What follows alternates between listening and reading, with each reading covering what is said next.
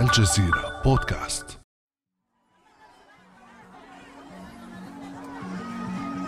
في الأسواق والمكتبات تشهد مختلف المحلات في عدة مدن عربية حركية تجارية نشطة استعدادا للعام الدراسي الجديد. معروض متنوع من ملابس ومختلف أصناف القرطاسية وحقائب الكتب والطعام ذات الأشكال المبتكرة والألوان الزاهية. أجواء افتقدتها العائلات منذ أكثر من عام ونصف لكنها أنعشت حماسة الطلاب للعودة إلى مقاعد الدراسة حيث لا تزال إجراءات كوفيد الاحترازية ملزمة للجميع.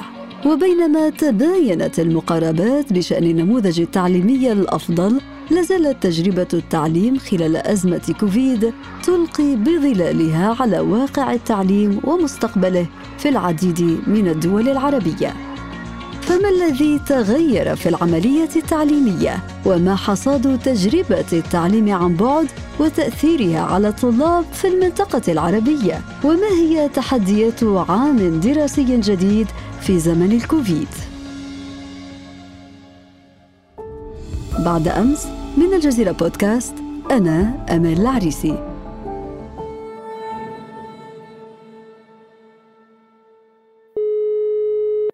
ويسعدني أن أستضيف معنا في هذه الحلقة من عمان الباحث التربوي الدكتور ذوقان عبيدات. أهلا بك دكتور. أهلا سيدة أمال سعداء جدا بأن تكون معنا وفضولي يدفعني منذ البداية للتساؤل عن اسمك. ما سر هذا الاسم دكتور عبيدات؟ يعني هناك روايات عديدة البعض يقول ذوقان ومفردها ذوق وبالمناسبة تعجبني لغتك العربية التي خلت من أي خطأ حتى الآن. بارك الله فيك. هناك رواية أخرى بيقولوا أنه الاسم تركي ذو قان يعني ذو مكانة. لكن لم أشغل نفسي كثيرا لأن وقع الاسم كان إيجابيا على الناس. وهو كذلك علي وأرجو أن يكون كذلك على مستمعينا ونرجو كذلك أن يكون مقامك عالي دائما دكتور عبيدات. شكرا سيدتي.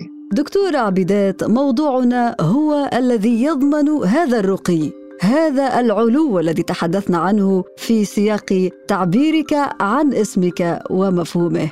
هذا العلو هذا الرقي أكيد أنه من أبرز عوامله هو التعليم هو التربية ولكننا مررنا بأزمة عالمية لها تداعيات كثيرة.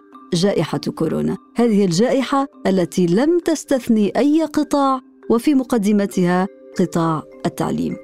فما حصيلة هذه التداعيات دكتور عبيدات؟ ونحن على أبواب عودة دراسية جديدة في ظل تفشي كوفيد ومتحوراته.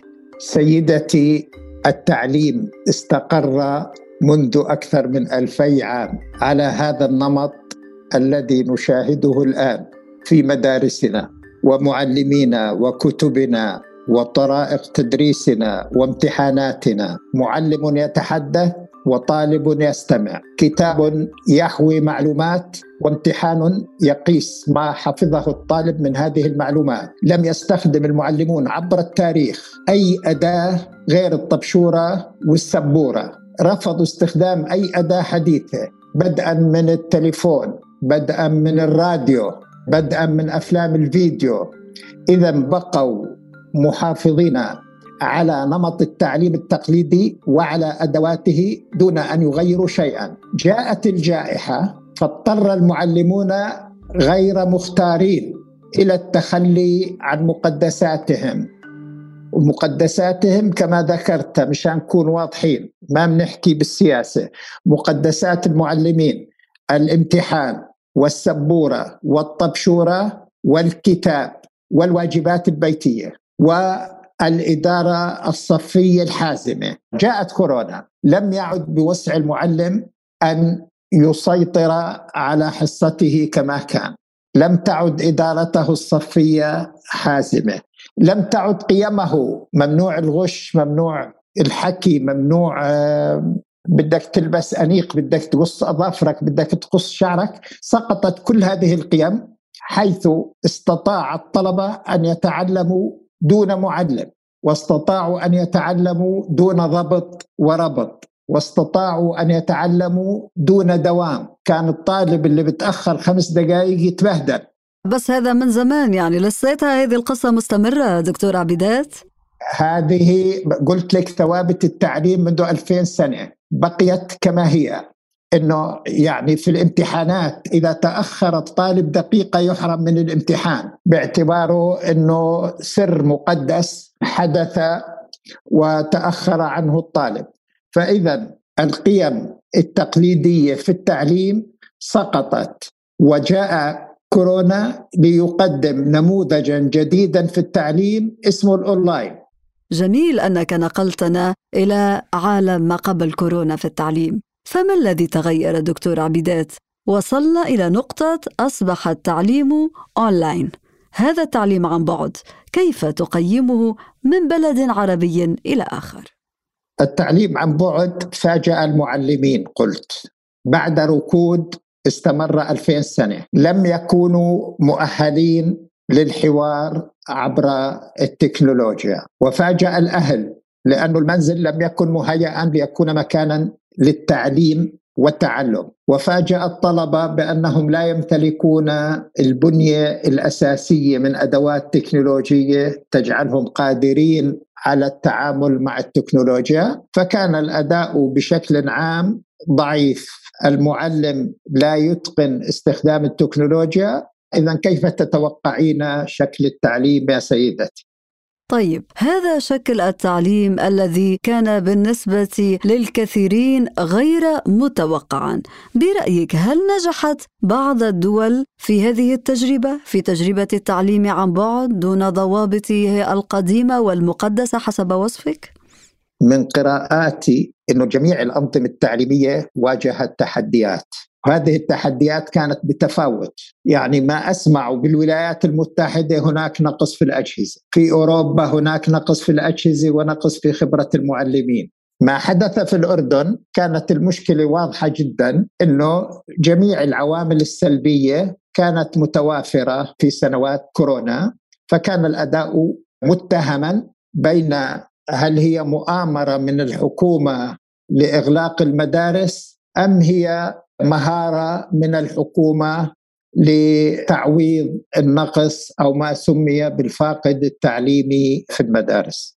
وما المقصود بالفقد التعليمي يا دكتور عبيدات؟ الفاقد التعليمي يا سيدتي مصطلح خاطئ ظهر بعد كورونا يعني أن الطلبة لم يتلقوا التعليم الجيد خلال الأزمة فخسروا كثيرا من المعلومات والمهارات والأدوات التي يجب أن يمتلكونها، لكن لو دققنا قبل كورونا هل كان التعليم جيدا؟ ألم يكن هناك فاقد في التعليم قبل كورونا؟ ولذلك يعني بعيدا عن هذه المرحلة تم الاتفاق على أن الطلبة في أثناء كورونا خسروا كثيرا من المهارات التعليمية، هذا الخسارة اللي سميناها الفاقد التعليمي. وجماعة اللغة العربية أمثالك أستاذة سموه الفقد التعليمي وليس الفاقد التعليمي ولكن هذه حدلقة لغوية. طيب نحن الآن أمام فقد تعليمي. أمام نقص في التحصيل العلمي لدى الطلاب قد يكون هو نفسه قبل كورونا ولكن المؤكد أنه حدث خلال أزمة كورونا. هذا صحيح. بالتالي يا دكتورة عبيدات كيف يمكن تعويض أو تدارك هذا النقص برأيك؟ الأنظمة التعليمية ومنها الأردن وأنا كنت يعني اقترحت على وزارة التربية ولست موظفا ولا عاملا فيها اقترحت على وزارة التربية أن يعدوا مادة تعليمية تعلمية تختصر المهارات اللي موجودة في الكتاب مثلا كتاب ب 120 صفحة يمكن أن نختصر مهاراته بستة أو سبعة أو عشر صفحات بحيث أنه نكون قادرين إذا ما ركزنا على المفاهيم الأساسية أن نعوض كثيرا من الفقد التعليمي الذي واجهه الأطفال. وزارة التربية أعدت مادة وخصصت وقتا مدته ثلاث أسابيع للتركيز على ما خسره أو ما فقده الطلبة خلال الأزمة. قد يكون هذا الأمر يعني حلا عمليا مناسبا في دولة مثل الأردن ولكن هل يمكن لبقية الدول ذات الإمكانيات البسيطة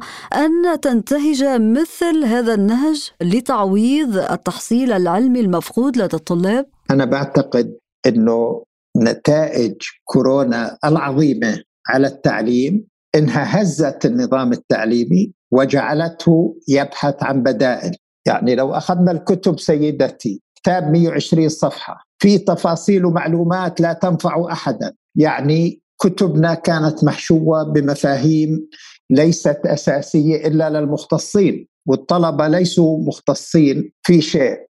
إذا يعني استفدنا من الأزمة وأخذنا المفاهيم الأساسية بنكون ارتقينا بالتعليم وليس هبطنا بالتعليم. إضافة إلى مسألة الفقد العلمي وبقية الظروف التي أحاطت بالعملية التعليمية دكتورة عبيدات ماذا عن التأثيرات النفسية والاجتماعية على الطلاب في مختلف المراحل؟ هلا التأثيرات النفسية مشان نكون واضحين. التأثيرات النفسية السلبية كانت موجودة في النظام التعليمي على مدى الحياة المدرسية. في أزمة كورونا كان لها سلبيات وكان لها إيجابيات. التأثيرات الإيجابية اللي ولدتها الأزمة إنه طلبة صاروا يميلوا للتعلم الذاتي، صاروا يتحملوا مسؤوليتهم في تعلمهم. المعلمين ارتقوا قليلا نوعوا أساليبهم، كان يعتقد إنه إذا الطالب ما انتبه له ما فيش تعلم، هلأ المعلمين صاروا يخاطبوا أشباح في البيوت، هل نجحوا؟ نعم نجح بعض المعلمين وفشل معلمون كثيرون، لكن المعلمين وضعوا أو وجدوا أنفسهم أمام طرق تدريس جديدة، الطلاب وجدوا أنفسهم أمام نماذج جديدة للتعلم، علاقات كثيرة سيدتي يجب أن تتغير بعد هذا التحول، علاقة المعلم بالطالب، كان المعلم يدعي إنه لا تعلم إلا من خلاله، الطلبة أثبتوا أنهم من سنتين لم يروا معلما بالعين المجردة ومع ذلك تعلموا.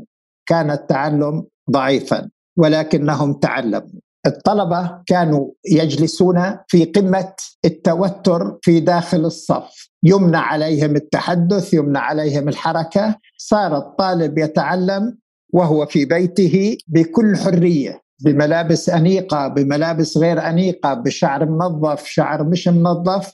ثلاثة إنه المعلمين يعني الطالب صار يقول للمعلم يعني سلطتك يجب أن تتغير. الحضور المنتظم يعني من وجهة نظري أثبتت الأزمة أنه ليس ضروريا. المنزل العلاقات فيه تغيرت جدا الوظائف تبع المنزل تغيرت الأسواق تغيرت.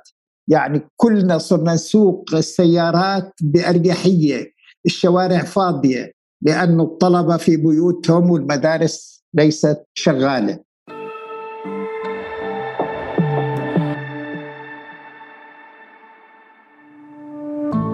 ابقى على تواصل مستمر مع الجزيرة بودكاست ولا تنسى تفعيل زر الاشتراك الموجود على تطبيقك لتصلك الحلقة يومياً.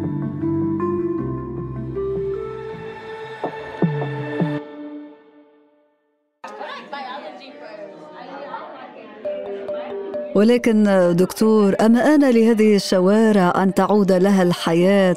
يقال أن المدارس وساحاتها الفارغة التي هجرها التلاميذ لا صخب فيها ولا صوت معلم يعلو فيها يعني مناظر هذه حقيقة موحشة. ولا شك أن العودة إلى المدارس أكيد أنها ضرورة ملحة لضمان جودة التعليم ولكن ربما كما ذكرت دكتور عبيدات بطريقة أخرى.